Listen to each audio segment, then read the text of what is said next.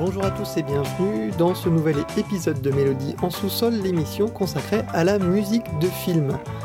On s'attaque aujourd'hui à Transformers The Last Knight, le dernier long métrage de Michael Bay, dans une première partie donc. Dans une deuxième partie, nous vous donnerons quelques recommandations et dans une dernière partie, nous traiterons de l'actualité et des dernières sorties, notamment Le Grand Méchant Renard et très prochainement donc la ressortie en salle de The Graduate de, Mac- de Mike Nichols, et ce sera l'occasion de revenir un petit peu sur cette bande originale culte. Avec moi, Baptiste. Salut Baptiste. Salut. Et avec moi aussi, Adrien de Syllabéo. Bonjour Adrien. Salut. Pour faire un bref portrait de ce Transformers The Last Knight, donc c'est le dernier épisode de la saga, composé encore par Steve Jablonsky. On y retrouve le personnage de Cade Yeager, interprété par Mark Wahlberg, qui protège désormais les Autobots du, de, de, de, des autres, enfin, des militaires qui tentent de les exterminer. Pendant ce temps-là, Optimus Prime s'envole vers sa planète natale Cybertron. Et tout ça sur fond un peu d'épopée arthurienne, donc euh, c'est sans vous en dire trop sur, euh, sur le film. Parce que quand même, ce serait dommage de, de gâcher un scénario aussi subtil, quoi. C'est vrai que c'est pas forcément la subtilité qui, qui caractérise la saga, mais ça reste un, un bon défouloir et une bonne, euh, je trouve une bonne collaboration entre Michael Bay et Steve Jablonsky qui s'étale depuis, euh, bah depuis un bout de temps, hein, puisque déjà sur The Island c'était Steve Jablonsky qui était au, aux commandes. Donc tout de suite on va vous passer à un premier extrait donc, euh, pour, euh, pour se lancer et se mettre tout de suite dans l'ambiance de, de ce Transformers. L'extrait en question c'est Calling All Autobots et ça permettra de faire le lien entre Euh, ce qui a déjà été fait et les thèmes forts qui existent, et puis cette, euh, dernière, euh, cette dernière mouture. C'est parti.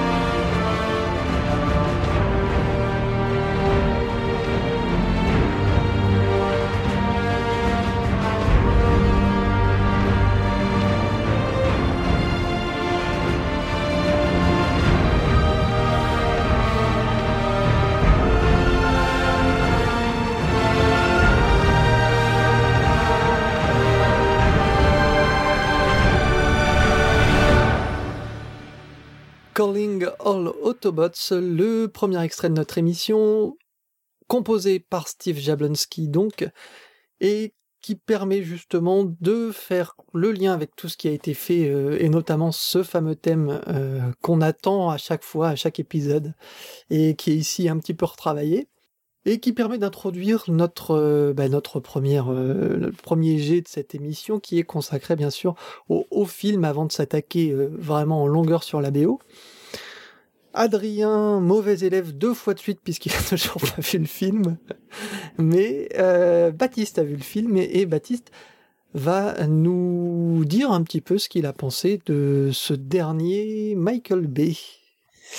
Ben écoutez, moi j'aime bien euh, j'aime bien certains films de Michael Bay type euh, Rock, euh, Pearl Harbor ou même Bad Boys. Après Transformers, euh, je suis pas fan de manière générale. Je trouve que c'est de toute façon les films sont tous plus ou moins joyeusement débiles. Mais euh, j'avais été surpris par le quatre parce que euh, j'avais trouvé que dans, je crois que c'est Transformers, l'âge de l'extinction. Non, c'est celui-là. C'est non, ça. c'est celui-là. Oui, c'est ça. Le quatre. Et euh, j'avais été surpris déjà par la qualité des effets spéciaux qui, quand je l'ai vu au cinéma, était totalement ahurissante. Là, je, je crois que c'est, c'est quoi, de, deux mille quinze le film, deux mille quatorze, deux mille quatorze. Ouais, deux mille quatorze. Et euh, mais vraiment des effets spéciaux euh, d'une qualité exceptionnelle dans un euh, dans une époque, à un moment où on a tendance à faire des effets spéciaux qui dégueulent de partout, de la C G I qui est pas toujours euh, bien léchée. Voilà, là quand tu vas chez Michael Bay, tu, tu t'apprêtes à en voir plein la vue et généralement t'en prends plein la vue. Et qui plus est, dans l'âge de l'extinction, il avait su euh, comment dire mettre en valeur sa photo. Euh, je me rappelle plus qui était son directeur de la photographie, mais il avait su poser un peu sa caméra, c'est-à-dire faire des des grands travelling aériens. Il en fait là aussi, mais des moments de calme où vraiment tu es presque euh, euh, comment dire euh, euh, ahuri par euh, la dimension un peu euh, euh, comment dire euh, on va dire sublime. Je reparle du concept de l'esthétique sublime vu qu'Adi est plus là, mais euh, quelque chose qui te dépasse, tu vois, quelque chose qui est beau, qui te dépasse, qui te scotche sur place. Et la photo de, de, du précédent était magnifique. Dans celui-ci, euh, la photo est beaucoup moins travaillée, je trouve. Peut-être qu'il était pressé, Michael. Euh, le montage est beaucoup plus épileptique que le précédent. Euh, il y a vraiment beaucoup de cut, cut, cut. Il y a même une ou deux séquences où on, on, on voit que le rythme du film doit s'accélérer. Donc c'est à base de cut, cut, cut, cut, cut. C'est pas, c'est vraiment pas terrible. Mais par ailleurs, les effets spéciaux sont toujours très léchés. On t'en met plein la vue quand même. Globalement, je trouve pas le film ennuyant. Donc voilà, c'est moins bien que le quatre, c'est, c'est du Transformers, voilà, après on aime ou on n'aime pas. Euh... Bah, il y avait un effet peut-être un peu... un peu...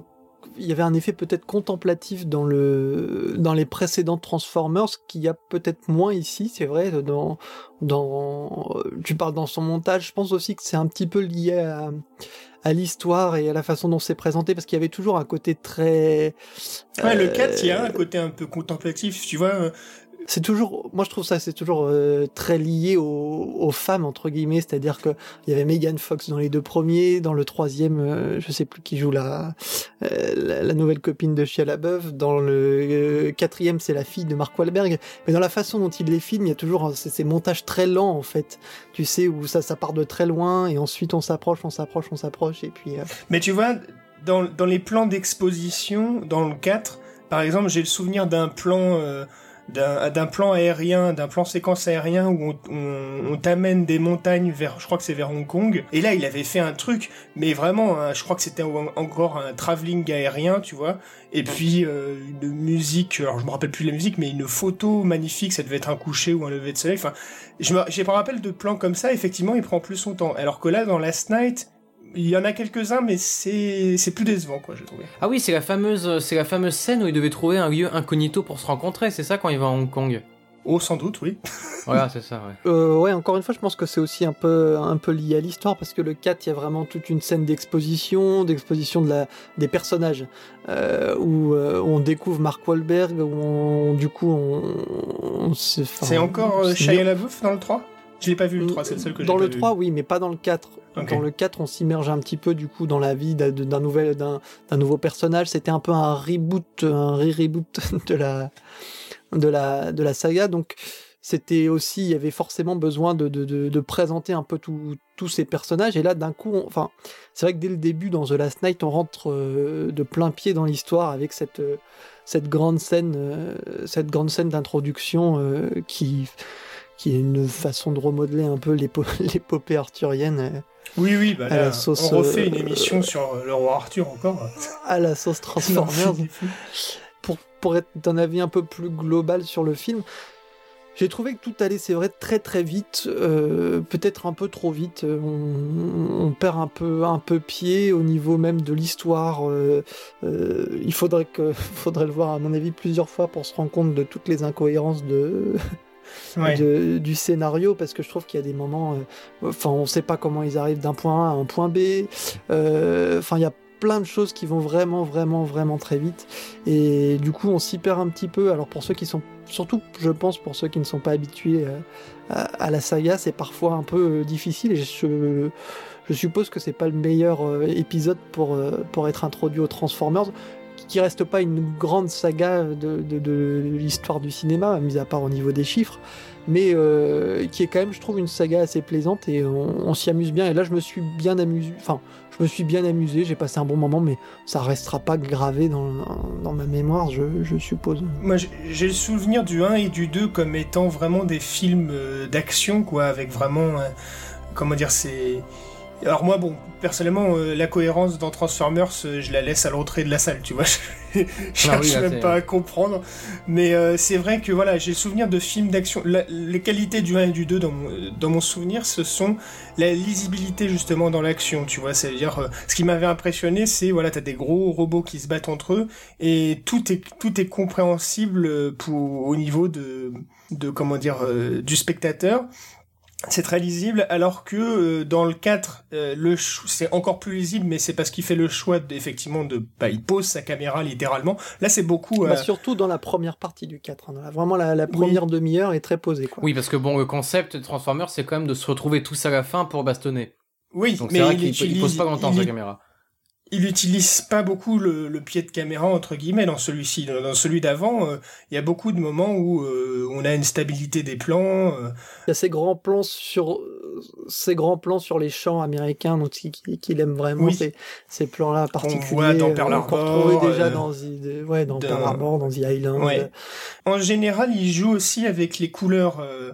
Alors, je parlais de photos avant, mais là, vraiment, les, les couleurs, euh, il utilise des couleurs diégétiques dans le film. Donc, euh, euh, je sais pas, moi, je pense à, à The Rock, ou alors à, euh, dernièrement, là, le film de guerre qu'il a fait, c'est thirteen Hours, où là, il y a vraiment des, des, des, des séquences... Euh, exceptionnel, je trouve, avec euh, euh, comment dire, des explosions ou des des comment dire du scintillement de de je sais plus si c'est des feux d'artifice ou une explosion, je pense que c'est plutôt une, une explosion dans Sorting Hours, mais bref, il utilise des couleurs souvent rouge, jaune, orangé, et ça ça embrase le cadre et ça lui sert presque de photo intérieure. Enfin, c'est toujours très intéressant quand il fait ça. Euh, formellement, il y a quand même Michael Bay, c'est quand même un réalisateur qui a vraiment une patte, qu'on aime ou qu'on n'aime pas. Et, euh, et bah dans celui-là, je suis un peu déçu. Je suis un peu déçu dans Last Night. Il y a une continuité intéressante, je trouve, dans son cinéma, même si c'est vrai que Last Night restera un, un Michael Bay mineur, c'est certain. Euh, mais il y a une continuité dans son cinéma, et je trouve dans euh, même l'idéalisation de une sorte, oui, une sorte d'idéalisation américaine de de de, de patriotisme exacerbé, de euh, voilà que je trouve de, toujours euh, assez euh, assez assez drôle à, à suivre.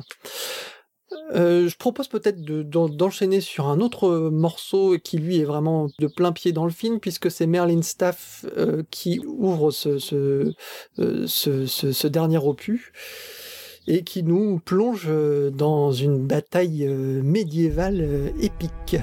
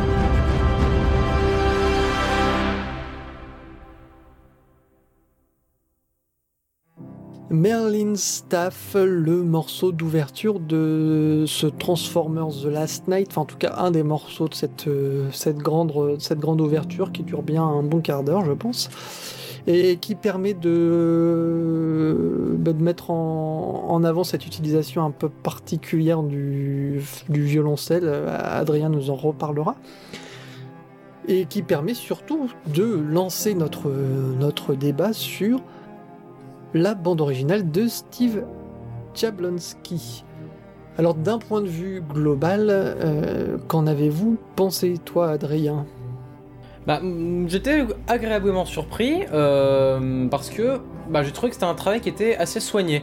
J'irai pas jusqu'à parler de finesse parce que bon, faut pas non plus exagérer, mais voilà, c'est dans un dans un dans un, c'est, on n'est pas dans le bourrin total quoi. C'est-à-dire que C'est, c'est, c'est ça qui est pertinent en fait entre Jablonsky et Michael Bay, c'est que ils sont dans le divertissement, dans le défouloir, mais qui est assumé, qui est décomplexé, et euh, ils savent qu'ils vont employer une musique assez massive, mais là voilà, il y a quand même un, tra- un travail de finition, y a, c'est sans prétention et c'est quand même, c'est quand même un travail qui, est, euh, qui, est, qui, est, qui se respecte. Et, euh, et voilà, au niveau des mentions, des mentions mélodiques, harmoniques, bon, faut pas s'attendre à du euh, du Ravel ou du Korn Gold, hein.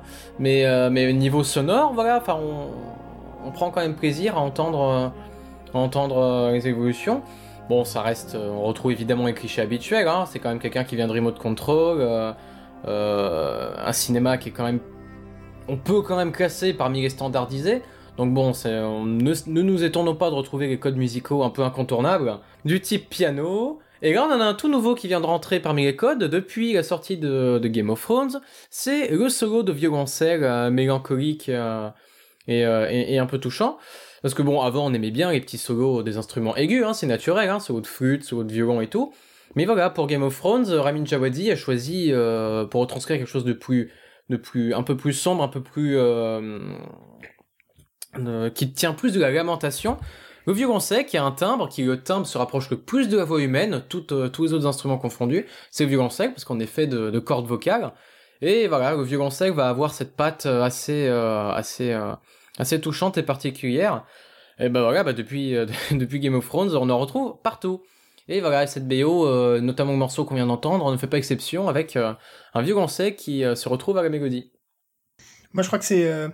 particulièrement juste ce que tu dis là sur le violoncelle. Là, je trouve qu'il y a une manière particulière de faire sonner ce violoncelle là. Est-ce que dans dans comment dire dans cette veine euh, euh, en fait ce violon, la manière dont ils font sonner le, le, le violoncelle euh, convoque pour moi un univers médiéval sinon d'heroic fantasy.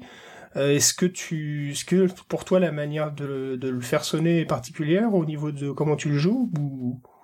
Alors il y a plein de manières de faire sonner, plein de manières de faire sonner le violoncelle. Là, il est joué de manière assez, assez, assez simple, on va dire. Il, est, il s'occupe que d'une mélodie. Quand tu veux vraiment faire sonner un violoncelle de type solo, tu vas utiliser des doubles cordes, tu vas avoir des envolées mélodiques beaucoup plus importantes. Là, c'est simplement, on a confié la mélodie à un violoncelle. C'est pas, on va demander à un violoncelle de faire un solo. Si on veut, par exemple, un exemple de, de, de, de violoncelle solo, on va écouter sept ans au Tibet par John Williams. Et là, on a vraiment, euh, on a vraiment l'idée de ce que peut donner un violoncelle en solo. Là, c'est juste, voilà, c'est... La mélodie a été confiée au violoncelle. Et, euh, et cet aspect médiéval, peut-être, c'est, c'est le, le fait que les cordes vibrent assez, euh, et c'est parce qu'on est dans le registre aigu du violoncelle, on n'est pas dans son registre grave. Ça veut dire que... À, cette, à, cette, à cet endroit-là, du spectre sonore, on est plutôt dans l'aigu, bah, au lieu de confier un violo, on confie un violoncelle, on ne le transpose pas quelques octaves plus bas, mais on va jouer sur les cordes les plus aiguës du violoncelle, ce qui va donner cette sensibilité. Alors, c'est vrai que dans les, dans les, comment dire, dans la sphère musicale de films récentes, euh, films et séries, je pense que c'est effectivement Game of Thrones qui a le plus gros impact, euh, euh, Game of Thrones et, et Djawadi, globalement, et qui influence, euh, c'est comme ça que ça se passe, hein, je veux dire, quand il y a une, un son particulier, un style de musique d'un seul coup qui s'impose, les producteurs demandent à ce que euh, ce, ce, ces éléments-là reviennent dans, dans des films qui convoquent, bah voilà, l'univers dont on parle, médiéval. Mais après, moi, moi j'avais le souvenir de, de ce genre d'utilisation beaucoup plus tôt dans les années deux mille, euh, dans Kingdom of Heaven, pour rester dans les années deux mille à deux mille dix. Faudra que je réécoute pour être sûr, mais je pense pas que de toute façon ça ait autant marqué que Game of Thrones. Mais Pour revenir sur le film, euh, moi je trouve que ça me fait toujours peur quand on mêle deux univers au niveau musical, à savoir, euh, surtout en ce moment, quand tu mêles bon, l'univers de Transformers, c'est la musique euh, que Jablonsky fait sur Transformers depuis bah, euh, le premier, et puis euh, on va coller un univers, euh, donc là on parle de la légende du roi Arthur, donc d'héroïque fantasy euh, et médiéval. Et euh, en général, depuis dix quinze ans, avec euh, comment dire Lorraine de Remote Control et de ses compositeurs-là, c'est fait de manière très grotesque, quoi. C'est, enfin, quand ça se passe, on a euh, la musique de l'univers et puis on rajoute euh, des, bon là, ça aurait pu être des consonances celtiques, le violoncelle, et puis euh, on mélange ça de manière un peu grotesque. Moi, j'avais détesté ça euh, dans Pirates des Caraïbes quatre, même si je trouve que euh, ils ont euh, par ailleurs de, de, des séquences musicales qui sont bonnes, mais le côté, euh, voilà, euh, Rodrigo et Gabriela, euh, je l'avais déjà dit. Avec l'Espagne. Euh, ouais, voilà, ouais. Avec les, le côté espagnol pour pour pour pour, pour accompagner le personnage de Penélope Cruz et d'autres motifs, et on mélange ça, on reprend le thème de de de Jack Sparrow et compagnie euh, à la veine espagnole, tu vois, j'avais trouvé ça mais anti-subtil et grotesque au possible. Alors ici, il le fait, Jablonsky, comme il exactement comme vient de le dire euh, Adrien, mais euh, c'est Adrien, vous êtes sûr, mais et euh, mais ça marche plutôt bien et c'est c'est ni gros ni grotesque ni subtil. Mais euh, ça fonctionne pas mal, il se débrouille bien. Euh, je crois que je sais pas si je l'avais dit la dernière fois, mais je, le, celui qui l'a qui l'a le mieux réussi ce ce comment dire ce procédé, mélanger euh, une musique qui est la sienne habituellement avec euh, un côté folklorique. Vraiment récemment, je trouve que c'est euh, Howard Shore avec Hugo Cabret qui avait oui. vraiment reconstruit euh, sa musique, son style symphonique à partir de euh, comment dire de ah l'accordéon, merci, et euh, c'était fait euh, de manière assez euh, assez subtile pour le coup. Bon, après, si on revient dans les années quatre-vingt-dix, il y a James Horner qui avait euh, l'habitude de mêler de la musique folklorique euh, irlandaise euh, avec euh, Braveheart, ouais. Titanic, et cetera. Ça fonctionnait très bien. Et là, voilà, je trouve que ça marche bien, et j'étais très surpris par ça. Est-ce que c'est pas ça. Lui qui faisait aussi Ennemi rapproché à Horner euh, euh, Chichi, je crois bien que si. Avec, euh, avec euh, Harrison Ford et Brad Pitt, là, le film qui se passe... Euh... Alors, ça te dit quelque chose, ce film-là ? Ah bah, je l'ai vu il y a un moment, oui, The Devil's Hound. Je vais te dire ça, parce que nous avons des moyens, comment dire, illimités dans cette émission, et un opérateur... Un accès à Internet. Euh, un opérateur peut nous confirmer que James Horner a bien fait la musique de ce film. Et oui, évidemment, puisque ça, ça traite de l'I R A. Euh, il doit... elle, était, elle était assez chouette. Enfin, il n'y avait pas énormément de thématiques, mais euh, il y a la thématique, la thématique qui est en, en introduction du film et qu'on retrouve aussi un peu à la fin, je crois. Euh, et assez. Euh, non, mais ça, c'est, dans mon souvenir, était assez bonne. C'est toujours ça qui est, qui est entre guillemets drôle avec euh, James Horner, c'est qu'à la limite, euh, Ennemi rapproché, c'est, c'est quatre-vingt-dix-sept.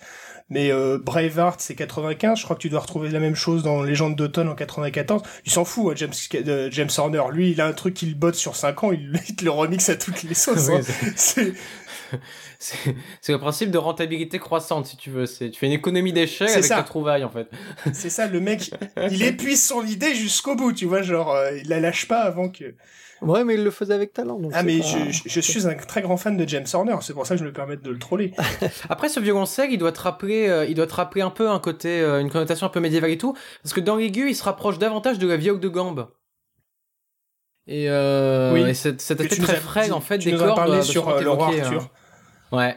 Pour ma part, moi, sur le, le, le, le ce, ce Transformers The Last Knight, j'ai trouvé en effet que musicalement, c'était, en tout cas, c'était dans la continuité de toute la série. C'est-à-dire que je trouve le travail de Steve Jablonsky assez, euh, même pas assez bon, je le trouve. Euh, même euh, vraiment enthousiasmant, quoi. Il y a, je trouve qu'il y a vraiment des très jolis passages euh, durant toute la saga, et la force, je trouvais, de Jablonsky en cinq épisodes, ce qui représente quand même... Enfin, on peut dire qu'il aurait pu, euh, au bout d'un moment, épuiser le filon, mais je trouve qu'il arrive toujours à réinsuffler quelque chose de nouveau dans ses B O.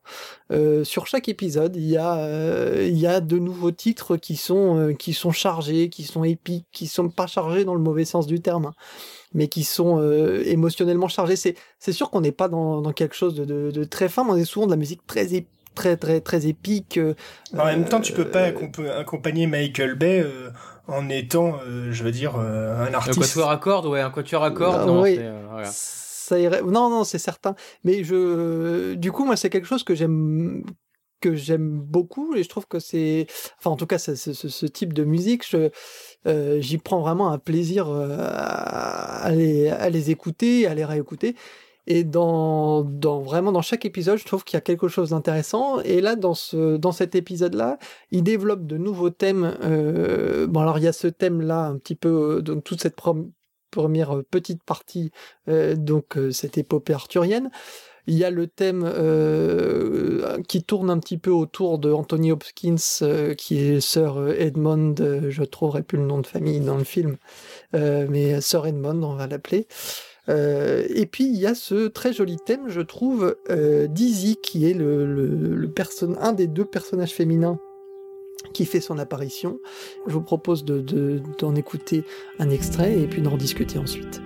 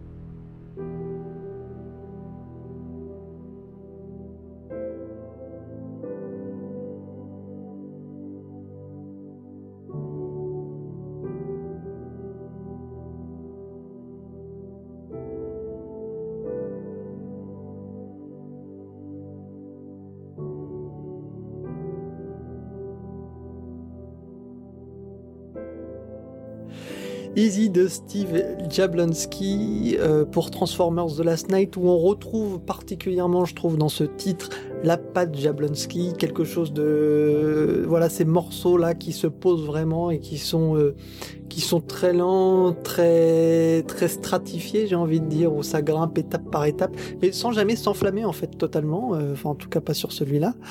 Et ça a fait tilt dans l'esprit de Baptiste.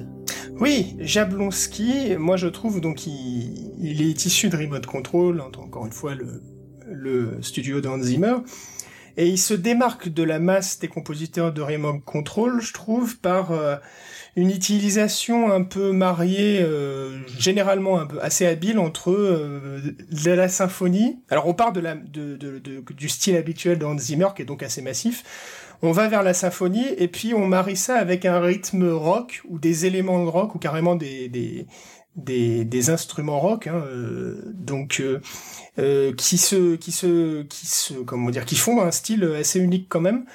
Ici, par exemple, ce, ce morceau-là, c'est peut-être pas le plus représentatif en termes de, de son, mais par contre, en, en, en rythme, en rythmique, c'est la rythmique d'une power ballade.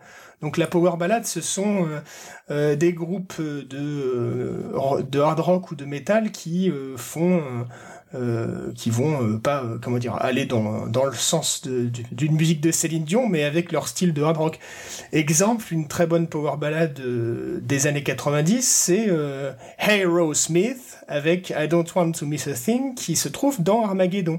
Et je dis ça pas complètement euh, par hasard vu que euh, c'est un film de Michael Bay. Euh, la musique c'est Trevor Rabin, mais dans les musiques addi- et Harry Gregson Williams, mais dans les musiques additionnelles on retrouve un certain Steve Jablonsky. Et donc euh, voilà, je trouve ça c'est assez démonstratif parce que finalement cette mor- ce morceau-là, Easy, ça part comme une, ça a la rythmique d'une power ballade, ça part avec un piano euh, qui est joué dans le style d'une power ballade comme euh, Steven Tyler d'Aerosmith pourrait le faire ou d'autres. Et euh, donc voilà, c'est c'est ça caractérise un style assez particulier. Et puis, il ne faut pas oublier que le, au final, en fait, parce que déjà à cette époque-là, Trevor Rabin, Steve Jablonsky, Harry Gregson Williams, c'était les, déjà, euh, déjà l'écurie de Zimmer. Ce n'était pas Remote à l'époque, mais c'était Media Ventures. Venture. Ouais, ouais, je... euh, mais, euh, Armageddon, euh... oui, si tu dois avoir raison. Oui, oui, oui, ouais, si, si, si. Et Hans Zimmer, c'était quand même. Euh, c'est, ça reste un, un compositeur issu de la pop, hein, de la. Enfin, ouais, de la pop. Et, et c'est vrai qu'il y a un côté, euh, finalement, c'est peut-être un des plus. Enfin, dans, dans, dans, cette, dans, dans ces compositeurs américains, je trouve que Steve Jablonsky, c'est peut-être un des plus pop. Euh, et un de ceux qui assument bon... le plus les origines, tu veux dire. Mais dans le bon, oui, un peu le, le, voilà, le terreau le, le, de, de, de, de ce qu'était, en fait, ce... et qui, qui a marqué, c'est vrai, une époque des années quatre-vingt-dix, au niveau de la musique de film et de ces films d'action. Oui, puis ça, euh, ça s'incarne bien euh... avec Michael Bay, tu le disais. Euh... Euh, au début, le côté sueur, le côté garage, finalement, tu vois, euh, bah, c'est ça, voiture, garage, euh, sueur, euh, Sué, Amérique, jolie euh, nana, jolie nana, euh, rock'n'roll, quoi, c'est, c'est normal. Rock'n'roll des années quatre-vingt-dix, tu vois, John Bon Jovi, Aerosmith, allez. Euh... Oui, c'est ça, mais c'est, moi je trouve que c'est, c'est même le Hans Zimmer de l'époque, hein, de, de Broken Arrow, de Volteface, c'était un petit peu, un petit peu aussi cette couleur. Ah, c'est un peu moins marqué, euh, je trouve, quand même. Peut-être moins marqué, mais, mais... Oh, quoi que dans Broken Arrow, je trouve que c'est... On oui, Broken Arrow, peut-être, mais Volteface moins, quand même, je trouve. Mais, euh, peut-être, oui. Mais ouais, non, non, c'est vrai. Mais Jablonsky, il a... Comment dire... Euh... Il, je, je, ouais, alors ce qui, voilà, ce qui est étonnant, c'est qu'il arrive quand même à intégrer, ou voire à ingérer... Euh... Euh, un style arthurien euh, euh, à l'intérieur de ça, parce qu'au bout d'un moment, euh, ça devient quand même euh, très peu homogène, tout ce, tout, tout ce bordel-là, vu que tu mélanges déjà symphonie, style médiaventure, euh, plus euh, rock, euh, des power ballades de hard rock. Alors, au bout d'un moment, euh, tu sais plus où donner de la tête, mais euh, il arrive à... Moi, je trouve qu'il il garde une cohérence, quoi. Donc, à euh... faire ça de façon cohérente, oui. Je propose de passer à un autre morceau qui est pour le coup vraiment, je pense, nos, nos, en tout cas on, on en a parlé un petit peu avec euh, Baptiste avant l'émission, c'est peut-être un de nos coups de cœur dans le, euh, dans le film et dans l'utilisation aussi de la musique, un, un morceau qui est très particulier et qui est, euh, qui est assez drôle parce qu'il se moque un peu du, finalement de la, du, du code un peu de la musique de film et de, de ce qui peut finalement marcher dans une musique et pour faire un peu exploser exploser tout ça en, en vol. Et le morceau s'appelle Cogman Sings.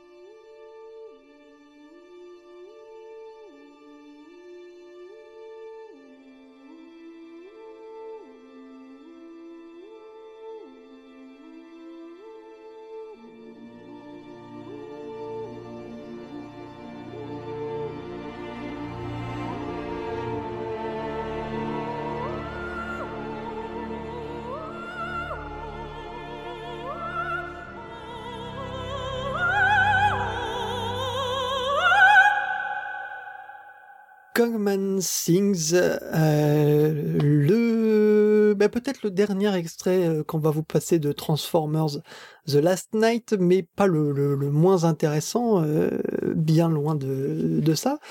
Et pour que vous en compreniez un petit peu le, le, la signification, euh, Baptiste, tu vas nous expliquer la, la scène dans laquelle se, s'incorpore ce, ce morceau. Bah, je pense que déjà, quand on n'a pas vu le film, on doit quand même être assez surpris de cette montée euh, hyper épique deux fois, hein. Une fois avec l'orgue, la deuxième fois avec la voix, puis cet arrêt très abrupt, on doit se dire qu'est-ce qui se passe. euh, en fait, ce qui se passe, c'est que dans le film, on se retrouve avec plusieurs personnages chez Anthony Hopkins, et euh, Anthony Hopkins, alors Anthony Hopkins, il a un valet robot, faut savoir, un valet Transformers, un petit qui s'appelle Cogman. Voilà, qui s'appelle Cogman et qui est un peu frappadingue. Et euh, on le voit pas à ce moment-là dans cette scène, dans cette séquence-là. Et en fait, Anthony Hopkins évoque le passé glorieux des Transformers. Il, euh, il distribue, si vous voulez, euh, le background de, de, du film et le et comment dire le lien entre les Transformers et la légende arthurienne. Donc forcément, ça sous-entend, euh, si on parle un tout petit peu en termes de mise en scène, euh, d'accompagner la séquence classiquement. Euh, ce genre de séquence avec euh, une montée épique ou romantique. Alors là, c'est vraiment un choix euh, plutôt épique. Et euh, ce qui est drôle, c'est qu'en fait, euh, la musique, elle monte pendant qu'Anthony Hopkins parle, pendant qu'on voit des extraits, même il me semble, on voit hein, des des ex... on voit des extraits dans le passé, des extraits dans le passé, des flashbacks. Et, euh, et en fait, ça se marie très très bien, vraiment très bien. C'est un moment où on fait même pas forcément attention à la, à la musique, on est plongé dans les extraits. Et au bout d'un moment, quand la musique, quand cet orgue arrive et commence à s'imposer, euh, Anthony Hopkins arrête de parler et regarde son robot, lui dit euh, arrête de déconner, là ça commence à être too much, parce qu'on voit qu'en fait la musique n'est pas extra-diégétique, elle est diégétique. C'est euh, une musique qui est à l'écran, enfin qui donc extra-diégétique devient diégétique parce que c'est euh, le robot qui fait de l'orgue et qui accompagne le moment de la musique.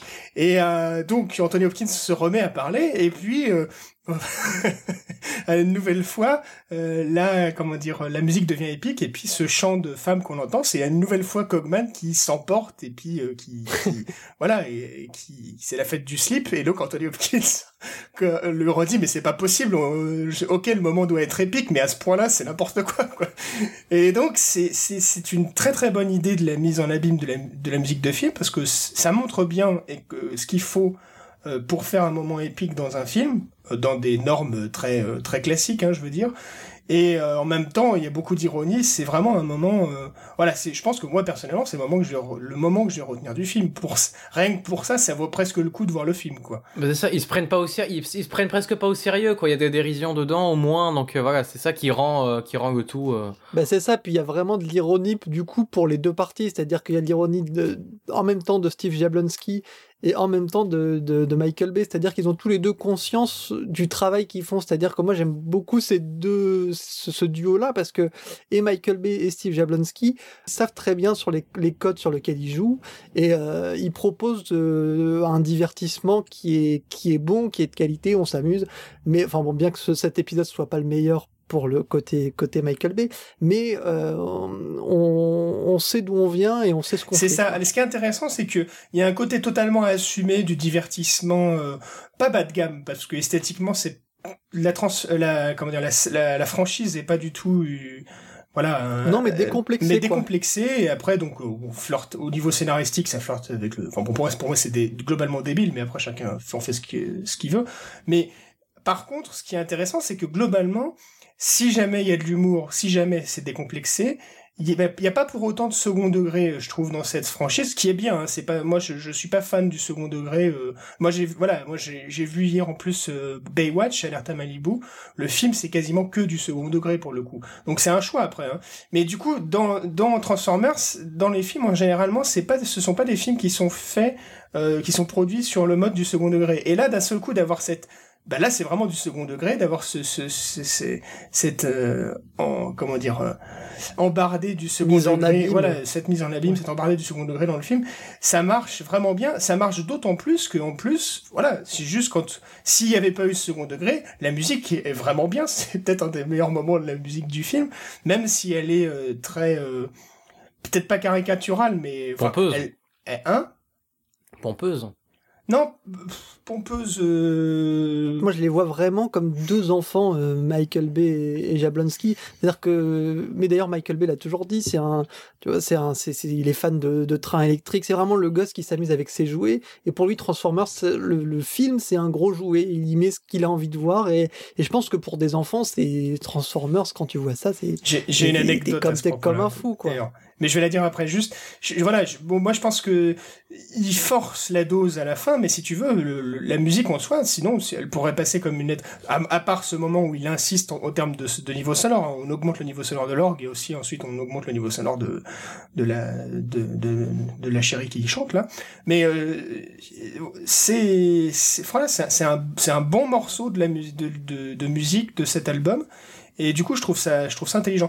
Et une autre chose, c'est que euh, je pense qu'il fait intervenir l'orgue et il insiste sur l'orgue parce que sur Internet et dans sur des critiques qui vont contre Remote Control et surtout contre Hans Zimmer, il y a beaucoup ce côté, euh, oui, euh, il utilise l'orgue pour, euh, il utilise beaucoup l'orgue pour, euh, ce qui est pas totalement vrai d'ailleurs, euh, ce qu'il utilise oui, pas. Oui, parce que c'est dernièrement, mais avant il l'utilisait pas. Ouais, du tout, mais euh, oui, avant deux mille cinq, il l'utilise pas. Mais récemment, moi, j'ai lu beaucoup de trolls contre Hans Zimmer sur l'orgue. Donc, pour, quand j'entends ça, pour moi, c'est une petite pique. Bon, surtout qu'ils sont très amis, hein, Jablonsky et Hans Zimmer, mais pour moi, c'est une petite pique et je trouve ça d'autant plus drôle. Bah, surtout mmh. qu'une des meilleures B O de ces dernières années, c'est Interstellar. Et Interstellar, c'est une B O où, ah oui, où l'orgue oui. a quand même la place... Euh... la place star, donc oui. euh, je trouve que c'est un pas enfin, enfin en tout cas c'est pour un peu moi sous, euh, c'est un peu ouais c'est euh, c'est c'est Optex ou de charité quoi. Dire qu'Interstellar c'est une B O euh, moyenne, il faudrait être un peu fou, je pense. Bah, l'orgue dans Interstellar il est aussi là pour faire le lien avec euh, le, comment dire le la divinité non le, avec enfin, deux mille un côté... l'Odyssée de l'espace de Kubrick, mais mais euh... ah moi j'y vois aussi un côté très tu vois une côté très spirituel dans la chose, ouais, l'orgue, oui, l'instrument d'église, ouais, c'est spirituel. Euh, mais euh, mais avant bah, tout, qui était déjà euh, présent dans la musique de base d'Ainsi parlait Zarathoustra, quoi. C'est-à-dire que voilà, l'orgue était, était était invoqué pour deux raisons. De un, la raison technique, c'est-à-dire que l'orgue c'est un bois et c'est le seul qui est capable de tenir euh, pendant pendant des plombes une note, là où bon, des, on va commencer à s'essouffler quand on joue des flûtes et des hautbois. Non, l'orgue il peut tenir euh, dix minutes s'il veut. Et puis voilà, comme dit comme dit euh, Hubert, euh, cet aspect spirituel, cet aspect euh, grandiose, très ample, on peut mo- mobiliser des sonorités sur tout le spectre sonore, il n'y a rien de plus large que l'orgue.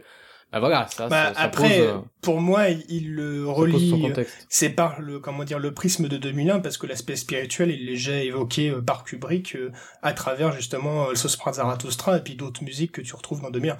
Mais, euh, donc, euh, donc, il, il reprend ça, il, il en fait quelque chose de différent, quand même, Hans Zimmer, c'est, c'est intéressant, je suis d'accord. Petite anecdote, en fait, euh, c'est, c'est, c'est ce que tu disais sur les jouets qui me faisait, qui me faisait penser ça. C'est que, est-ce que tu sais comment est née euh, la, la franchise euh, au final euh, Transformers? Euh, on va dire que non, parce que sinon ça sert à rien que je pose la question.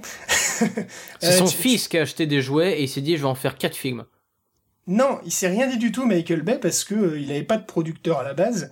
Et en fait, euh, comment dire, comme tu le dis, Michael Bay, il est fan de, de, de trains, il est fan des jouets, il aimait beaucoup Transformers, il avait voulu, il voulait faire un film, mais euh, il avait personne pour le produire. Et euh, Steven Spielberg est arrivé dans la danse, euh, à, à, n'étant pas fan du tout des films de Michael Bay. Euh, il, en fait, à la base, il, il aime pas euh, Michael Bay en tant que réalisateur. Il respecte euh, l'artificier d'image, on va dire, mais il, il aime pas ses films. Et en fait, c'est les enfants de Steven Spielberg qui adoraient, qui adoraient les Transformers, qui euh, l'ont convaincu euh, de produire un film Transformers. Et Steven Spielberg étant quand même pas un producteur né de la dernière pluie, il a vu le fric qu'il pourrait se faire avec cette franchise-là, qu'il a, je pense, qu'il n'a pas imaginé que ça pourrait être à ce point, hein, ceci dit, je pense. Mais, mais euh, du coup, il s'est mis comme ça, il s'est mis sur le, sur la franchise comme ça, et il a engagé euh, Michael Bay. Et ils sont devenus très amis par ailleurs, et, et ils le respectent. Euh, Beaucoup maintenant, mais à la base, je trouve ça cocasse, quoi. Je propose de conclure cette première partie avec... Euh, bah, j'avais dit dernier extrait pour celui d'avant, mais allez, on va se faire plaisir. On va écouter cette fois-là le dernier extrait de Transformers The Last Knight. C'est Purity of Heart et on y euh, entend le, le thème, justement, de, de Sir Edmund.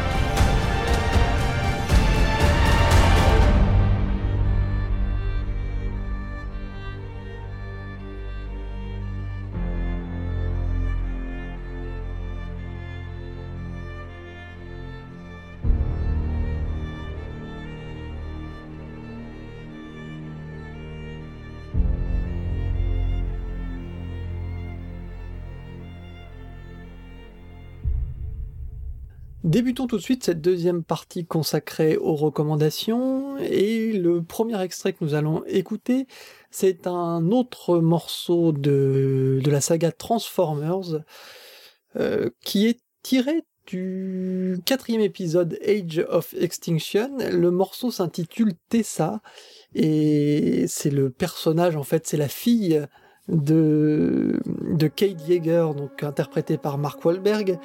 On retrouve ce côté très pop de Steve Jablonsky et très contemplatif justement, euh, où on arrive très bien à s'imaginer la scène rien qu'en, qu'en écoutant la musique. Donc je vous propose d'écouter tout de suite l'extrait.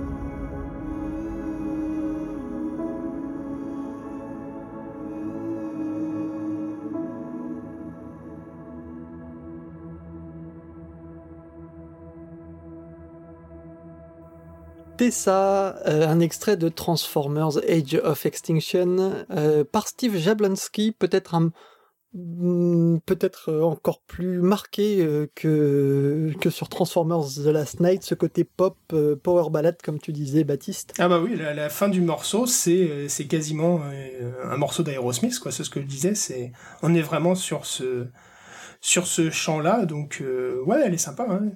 Toi, Baptiste, tu voulais nous parler d'une, euh, d'un extrait plus mythique, hein, puisque ce, ce Arrival to Earth que tu vas nous passer, c'est vraiment un morceau euh, clé dans le. Oui, c'est, dans la saga. C'est le thème un peu emblématique de la saga, et du coup, euh, écoute, euh, il. Euh, ce qui est intéressant, c'est que on en avait déjà parlé euh, la dernière fois quand on parlait de Pirates des Caraïbes, où on utilisait justement euh, les thèmes emblématiques à outrance, parce que bah c'est peut-être que le compositeur avait pas non plus euh, grand-chose à raconter, ou qu'il pouvait pas raconter grand-chose à cause des studios.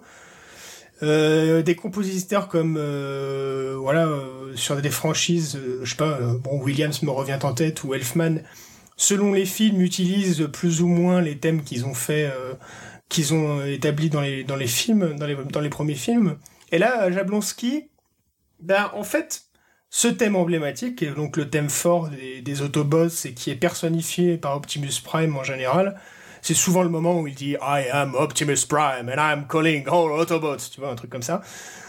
Euh, et du coup, euh, comment dire, ce thème voilà, épique pour le coup, euh, une belle, euh, belle montée, simple, hein, mais efficace. Et... Euh, qu'est-ce que je voulais dire ? Oui, euh, il l'utilise très peu dans le, dans le, dans le, dans le cinq. En fait, il arrive à un seul moment, c'est le moment où euh, Optimus Prime dit quelque chose de, euh, de du style que je viens de dire, quoi, et, et où il faut aller euh, effectivement dans la dernière bataille finale et péter la gueule à tout le monde, parce que bon, c'est quand même des Transformers, hein. Au bout d'un moment, c'est bien gentil de tortiller du cul, mais il faut aller se taper la gueule. Donc, euh, donc, euh, donc voilà, et donc, bah voilà, je replace ce thème-là parce que. Euh, Ça, ça symbolise la franchise, et en même temps, euh, Jablonsky ne la surutilise pas, peut-être dans le deux quand même. J'ai quand même un souvenir que c'est un thème qui soit beaucoup utilisé dans le deux. Peut-être un petit peu plus dans le deux, mais c'est vrai qu'il a, je trouve qu'il a la, l'intelligence de réutiliser ses thèmes avec parcimonie et avec intelligence. C'est-à-dire que quand ça arrive, on l'a attendu, en fait. C'est pas, on l'a pas, il n'a pas été étalé sur toute la B O. C'est ça. Et donc, quand il arrive, il y a, ça garde toujours ce côté, euh, yes. Ouais, c'est ça, c'est c'est voilà, c'est, tu l'attends ou, ou pas d'ailleurs, mais je veux dire euh, si t'es un fan de la franchise, tu tu l'attends forcément, et puis le moment où t'arrives, c'est un moment de jouissance, quoi, sans sans exagérer, donc euh, c'est c'est bien distillé, ouais. Et, je, et puis bon, le thème est sympa, donc.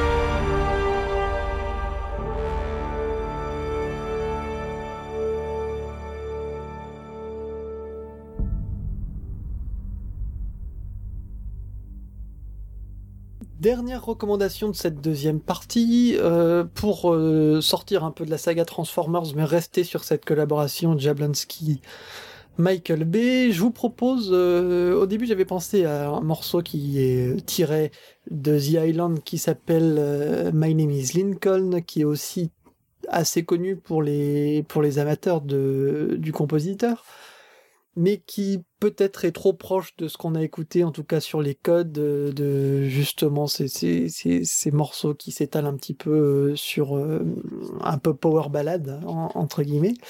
Donc j'ai plutôt décidé de vous mettre euh, un morceau de Pain and Gain, un film qui est sorti il y a quatre cinq ans maintenant, qui était vraiment un, un film à part dans la filmographie de Michael Bay, euh, avec The Rock, euh, que euh, Baptiste a vu euh, il y a peu de temps dans Baywatch, et avec Mark Wahlberg. C'est d'ailleurs là qu'il a rencontré Mark Wahlberg et, et qu'il a ensuite décidé de le, le, le, le placer dans la saga Transformers.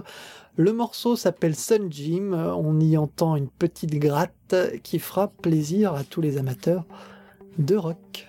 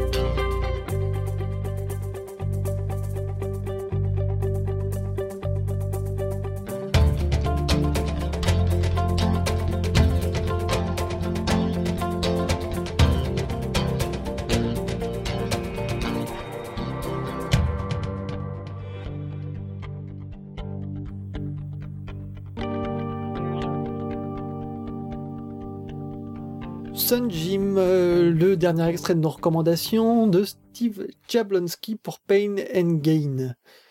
Si, messieurs, vous n'avez rien à ajouter de particulier, on peut entamer une troisième partie consacrée, comme chaque euh, épisode, à l'actualité.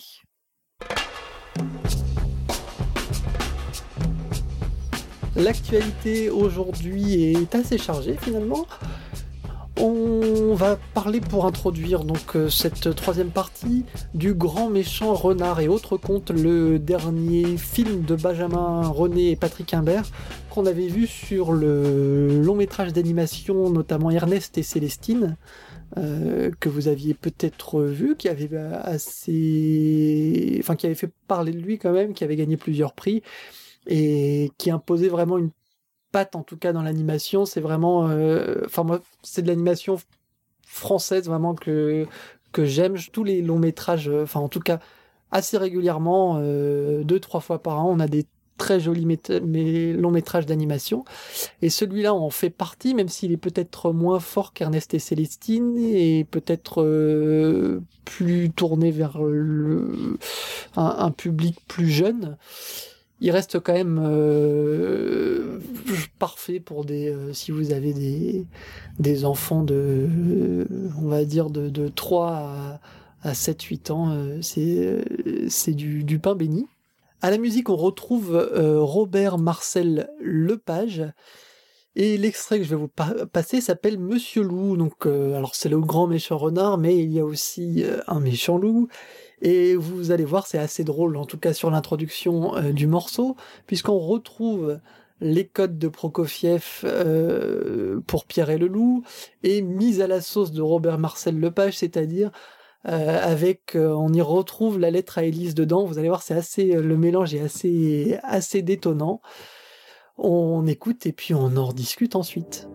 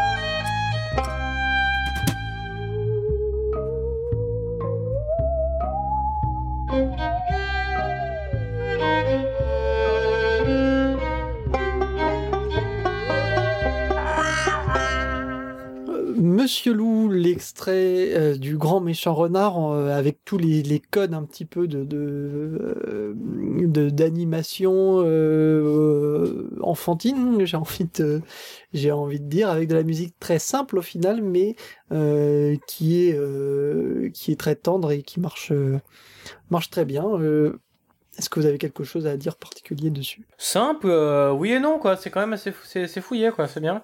C'est une autre orchestration de petits thèmes. Bah, tu te parlais de la lettre à Élise. Moi, ça, ça m'évoquait, euh, bah, ça n'a rien à voir, mais le morceau que Tarantino avait utilisé de Morricone, tu sais, où il, où il commence par la lettre à Élise, euh, et puis ensuite il part sur, euh, sur, euh, complètement autre chose. Mais, euh, non, non, c'est épuré, c'est sympa, ça m'intrigue, je l'ai pas, je l'ai pas écouté, cette musique-là, donc, euh... Mais ça vaut surtout, oui, je trouve, le, le, le... là c'est vraiment mélange, quoi. Il y a vraiment les deux, il y a deux styles qui sont mélangés, deux styles classiques en plus, et on arrive à, un... on met tout ça dans un checker, ça fait, ça fait une intro assez, assez, assez particulière. Baptiste, je te laisse parler, t'as quelque chose à nous dire? Oui, oui, je pense qu'il faut, bon, Jablonsky, euh, puis surtout là, ce qu'on vient de l'écouter, il faut élever le débat à un moment. Et euh, on a quand même la chance en deux mille dix-sept d'avoir un, un des plus grands films de l'histoire euh, du cinéma qui sort, et une musique exceptionnelle, et la musique, ex- la musique exceptionnelle de ce film, vous la connaissez peut-être... Euh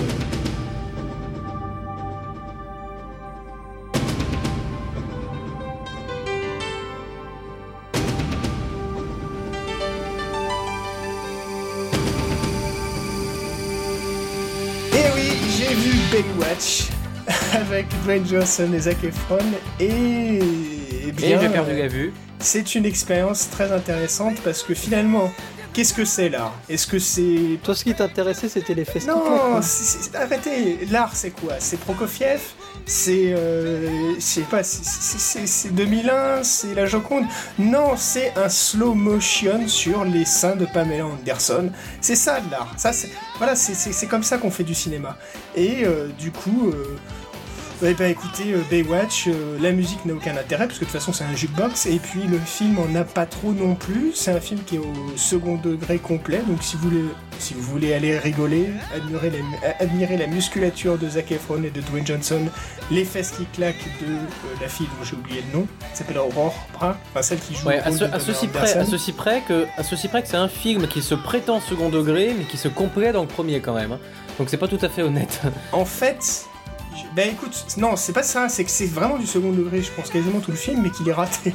C'est ça le problème. Ben non, je pense pas que ça se complète dans le premier, parce que finalement, l'esprit de la série, ça aurait été assez chouette d'avoir un film qui fasse vraiment dans l'esprit de la, d'Alerte à Malibu. Et d'ailleurs, ce générique qu'on vient d'entendre euh, de Jimmy Jamison, moi je le trouve il est absolument chouette. Mythique quoi, c'est, je, je trouve génial cette intro, euh, cette intro avec les euh, avec le le le tout à la batterie. Mais, non, mais on a passé on a passé on a passé quand même dix épisodes les gars, encore pendant le onzième épisode une heure trente à essayer de passer pour des professionnels. Là ça y est, vous saccagez tout, c'est terminé.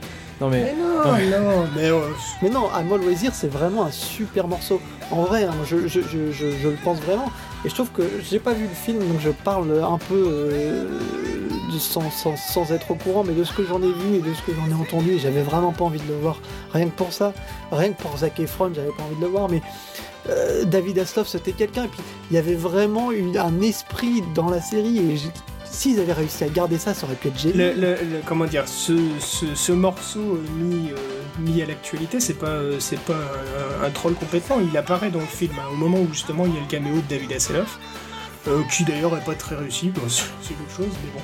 Euh, mais euh, non, le, le film, en fait, n'est pas du tout, je trouve, dans l'esprit de la série, que j'ai peu regardé, pour être honnête, parce que je la voyais passer à la télé, je restais de, j'étais enfant à l'époque. Série la plus vue au monde. Ouais, ouais, c'est vrai. C'est l'une des, des, des qui a eu le plus de succès, mais, mais voilà, parce que tu, tu, quand t'étais, quand t'es, mais même quand, j'allais dire quand t'es un garçon, mais en fait non, ça, les filles regardaient aussi beaucoup. Les filles regardaient la série pour euh, non pas David Hasselhoff, mais plutôt David Charvet, et puis les garçons regardaient pour Pamela Anderson et puis autres euh, bimbos euh, au sein qui, balo- qui ballottent euh, quand euh, elle. Ça elle, c'est elle, la belle euh, époque David Charvet. Et donc, et en fait, euh, comment dire, mais le film est dans l'esprit plutôt des films type euh, Dirty Grandpa ou euh, nos, nos pires voisins qui sont euh, aussi. Enfin, le style Zac Efron, quoi, qui est catastrophique. Style second degré Zac Efron. Euh, moi, je reconnais que c'est à chier, mais j'aime bien. donc, euh, donc euh, j'aime bien Zac Efron. Ah, mais moi, Zac, Ef- Zac Efron, j'ai là, puis là, en plus, euh, Elle non, fait moi, flipper, il a pris quoi. Combien de Viagra mais... pour en être dans un état comme ça, aussi tendu, quoi. en, fait, tu, en fait, tu mets un cure-dent sur sa peau, il explose. Baywatch, euh, n'allez pas le voir, si vous voulez voir un bon film, mais euh, si vous voulez voir un film... Euh, bah, si vous voulez voir de la merde, allez-y. Mais Zac non, Efron, il s'en prend plein la gueule. Je propose de voilà. clôturer par du vrai cinéma avec un grand C majuscule. Euh, ouais. Est-ce que dans ton film, il n'y a pas Pamela Anderson ? Non, il n'y a pas Pamela Anderson. On y retrouve Dustin Hoffman. Le film, c'est The Graduate, ou en français, le lauréat de Mike Nichols, et qui fait l'actualité parce que il ressort en version euh, remasterisée euh, la semaine prochaine, le douze juillet. Il ressort en, en salle et c'est l'occasion bah, de tout simplement euh, se rappeler euh, au, au bon souvenir de, de, de, de, de Simon et Garfunkel.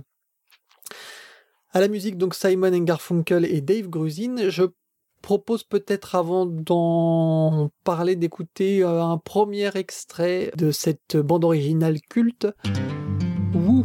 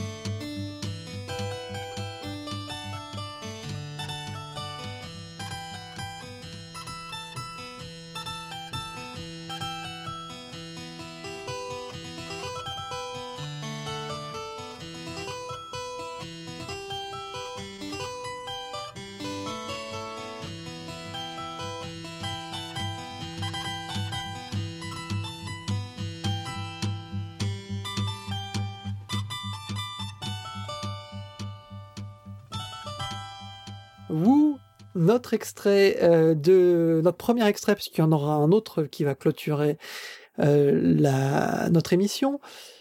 C'est The Graduate, bien sûr, et je trouve que le morceau est particulièrement intéressant euh, dans, dans la B O, puisque on y retrouve euh, bien sûr la patte Simon et Garfunkel, où on recite euh, en version instrumentale plusieurs des, des chansons du film, mais euh, tout ça à la sauce euh, Dave Grusin, qui est un compositeur quand même assez marquant des années euh, soixante-dix quatre-vingts, bien que le film là soit en soixante, mais... Euh, plus des années soixante-dix, je dirais, peut-être. En tout cas, euh, musicalement et cinématographi- cinématographiquement, c'est un grand film, et Baptiste va nous en parler longuement. Non, pas longuement. Euh, au passage, Andy me fait dire qu'il a beaucoup aimé euh, Le Renard, et on s'en fout.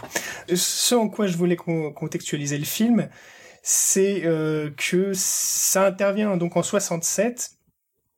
Alors... Le système des studios hollywoodiens de l'âge d'or, l'époque classique, s'effondre en grande partie à la fin des années cinquante.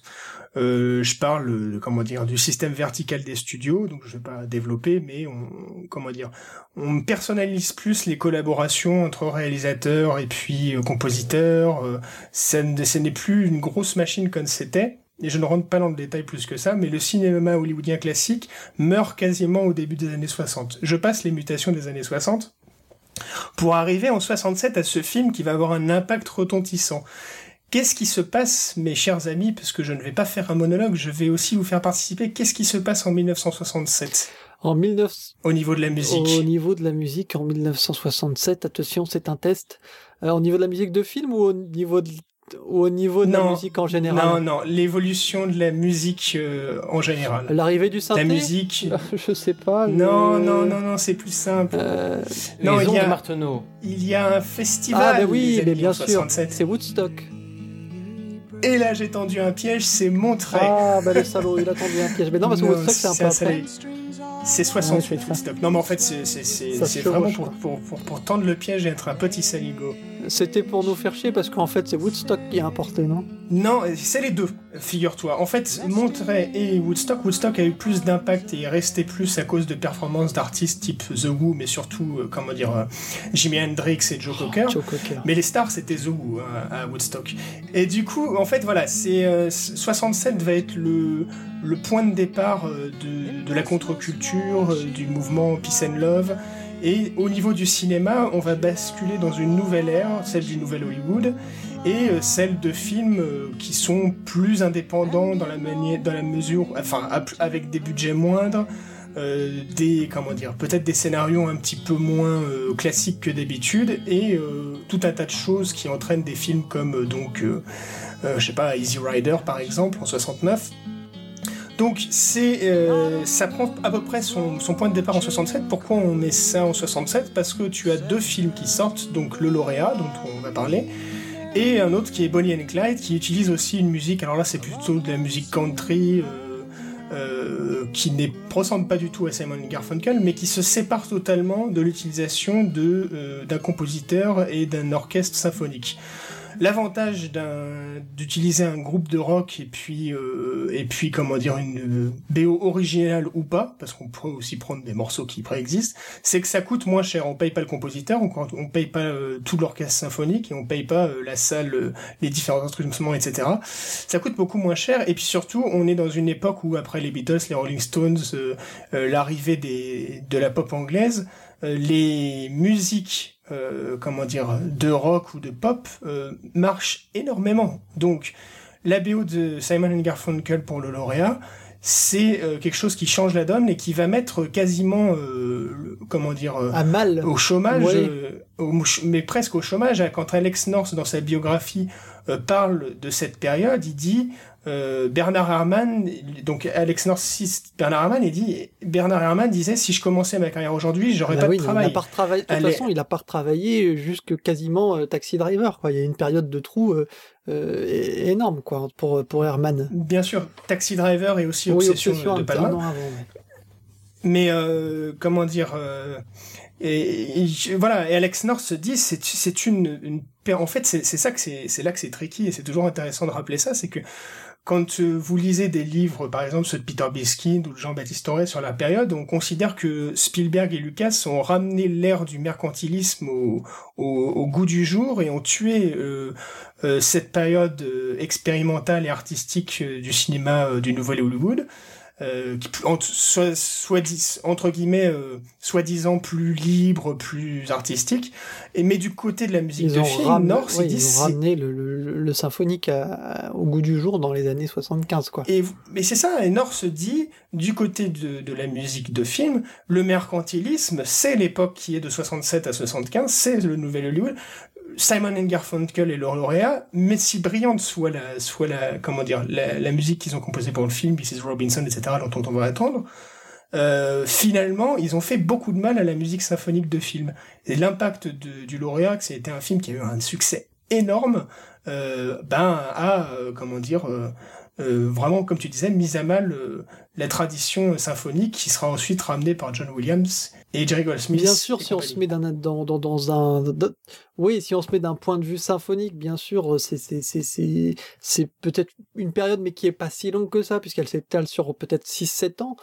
Mais après, on, euh, ça a quand même accouché sur quelques B O cultes, Butch Cassidy et le Kid, euh, bien sûr. Euh, sur bah, le lauréat, bien sûr, euh, on parlait tout à l'heure. Ça n'empêche de... pas qu'il y ait quelques scores symphoniques, hein, attention, le genre du, euh, du, comment dire, du survival movie, ou du film catastrophe, type euh, Airport, type euh, La, La Tour, Tour Infernale, Infernale ouais. Ou le, po- le, Poséidon, le Poséidon. Airport, c'est Alfred Newman, le Poséidon, c'est John Williams, euh, c'est soixante-dix soixante-douze, là, les deux, euh, ce sont des musiques symphoniques. Euh, plus célèbre encore, la musique du parrain de Nino Rota, c'est soixante et onze soixante-douze. Il y a des contre-exemples, mais par contre, dans la norme, on a une euh, tendance... Mais on sent que c'est des orchestres chercher... un petit peu plus réduits, forcément, que ce que pouvait, bah, de ce dont pouvait bénéficier un Korn Gogd. Euh, le, long, le Poséidon, je suis pas sûr, hein, de Williams. Ah, le parrain, ouais, quand même. Et le Tour Infernal aussi.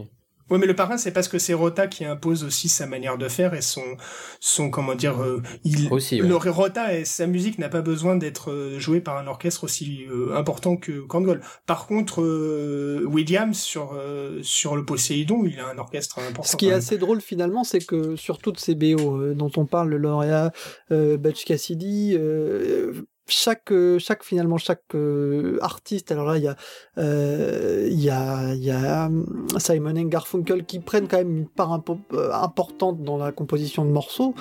Euh, dans Butch Cassidy et le Kid, il y a le Raindrops Keep Falling on My Head, euh, donc euh, avec Burt Bacharach, euh, mais toujours enfin c'est il y, y a une recrudescence de de oui de compositeurs un peu pop.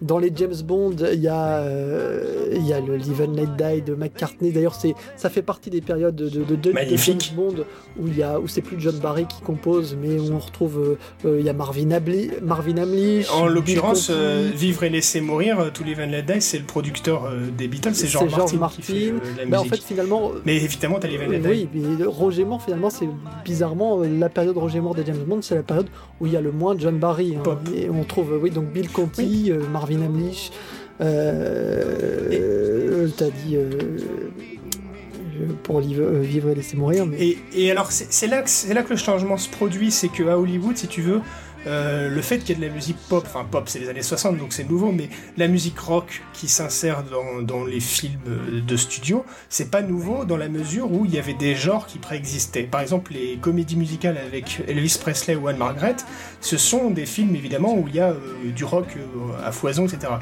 Dans le genre de la comédie musicale, t'as quelques embardés du rock ou, de, ou évidemment t'as beaucoup de jazz, mais là, ce que je veux dire, c'est que le rock, enfin le pop rock, devient la norme et euh, et, et vraiment dans un but totalement mercantile. Il y a aussi D'où viens-tu Johnny, hein, pour ceux qui...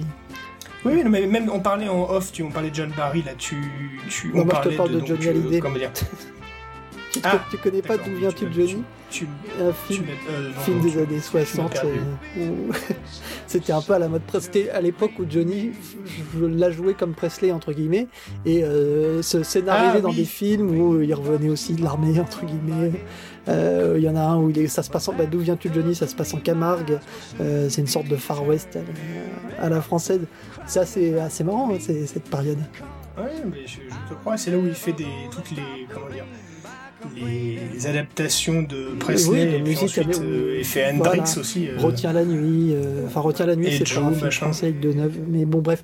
Love Me Tender aussi, il l'a traduit, je sais plus ce qu'ils ont fait. Euh, mais euh, non, donc John Barry, euh, effectivement, Macadam Cowboy, Midnight Cowboy, en anglais, euh, voilà, c'est un, un, un film où il y a des compositions sublimes de John Barry, et donc je te parlais de Fun City tout à l'heure, je crois même qu'elle n'est pas utilisée dans le film, si mes souvenirs sont bons, qui est vraiment un morceau de jazz fabuleux de John Barry, de jazz symphonique fabuleux, et on retient, comme tu disais très bien, euh, comment dire, les, les chansons pop, quoi. Et donc euh, c'est très symbolique de cette période, et pour revenir sur le lauréat, Euh, bon, le film est un, un, un très très grand film effectivement euh, sur euh, sur des oui su- sur des sujets forts de de de, de, de l'Amérique pure, de l'Amérique puritaine, de enfin il y a c'est vraiment un film qui a bousculé le qui a bousculé l'Amérique entre guillemets. L'establishment.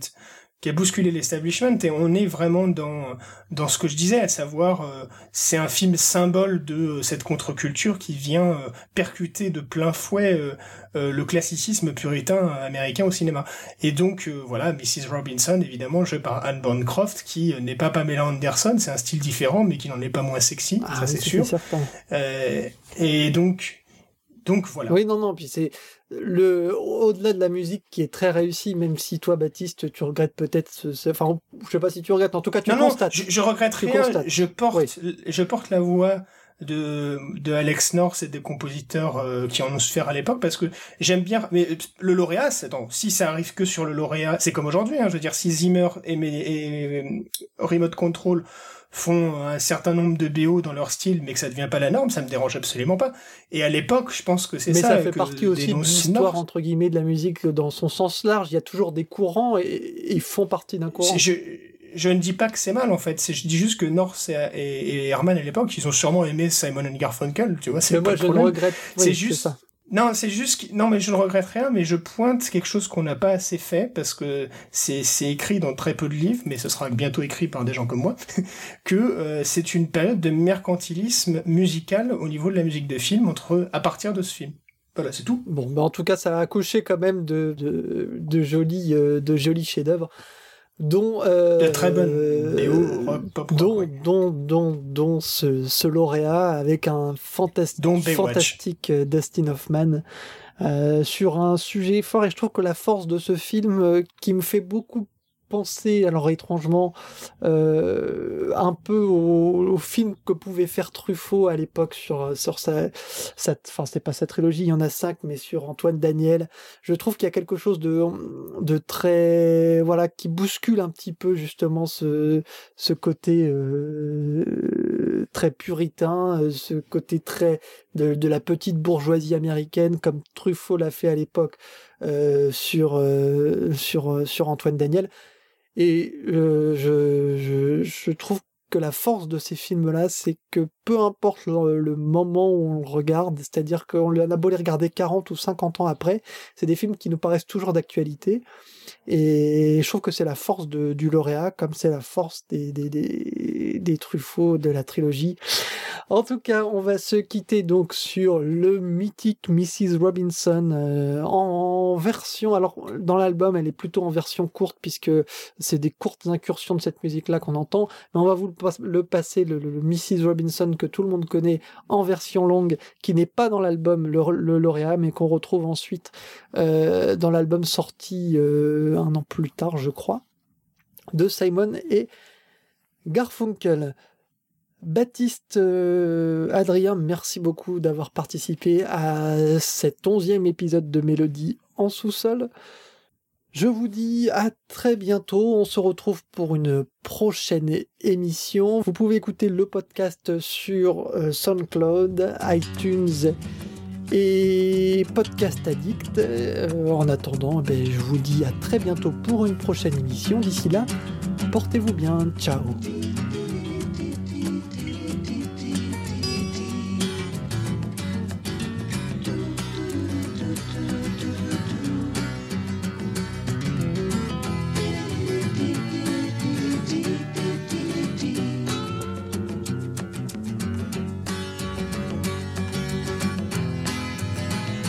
Here's to you, missus Robinson. Missus Robinson,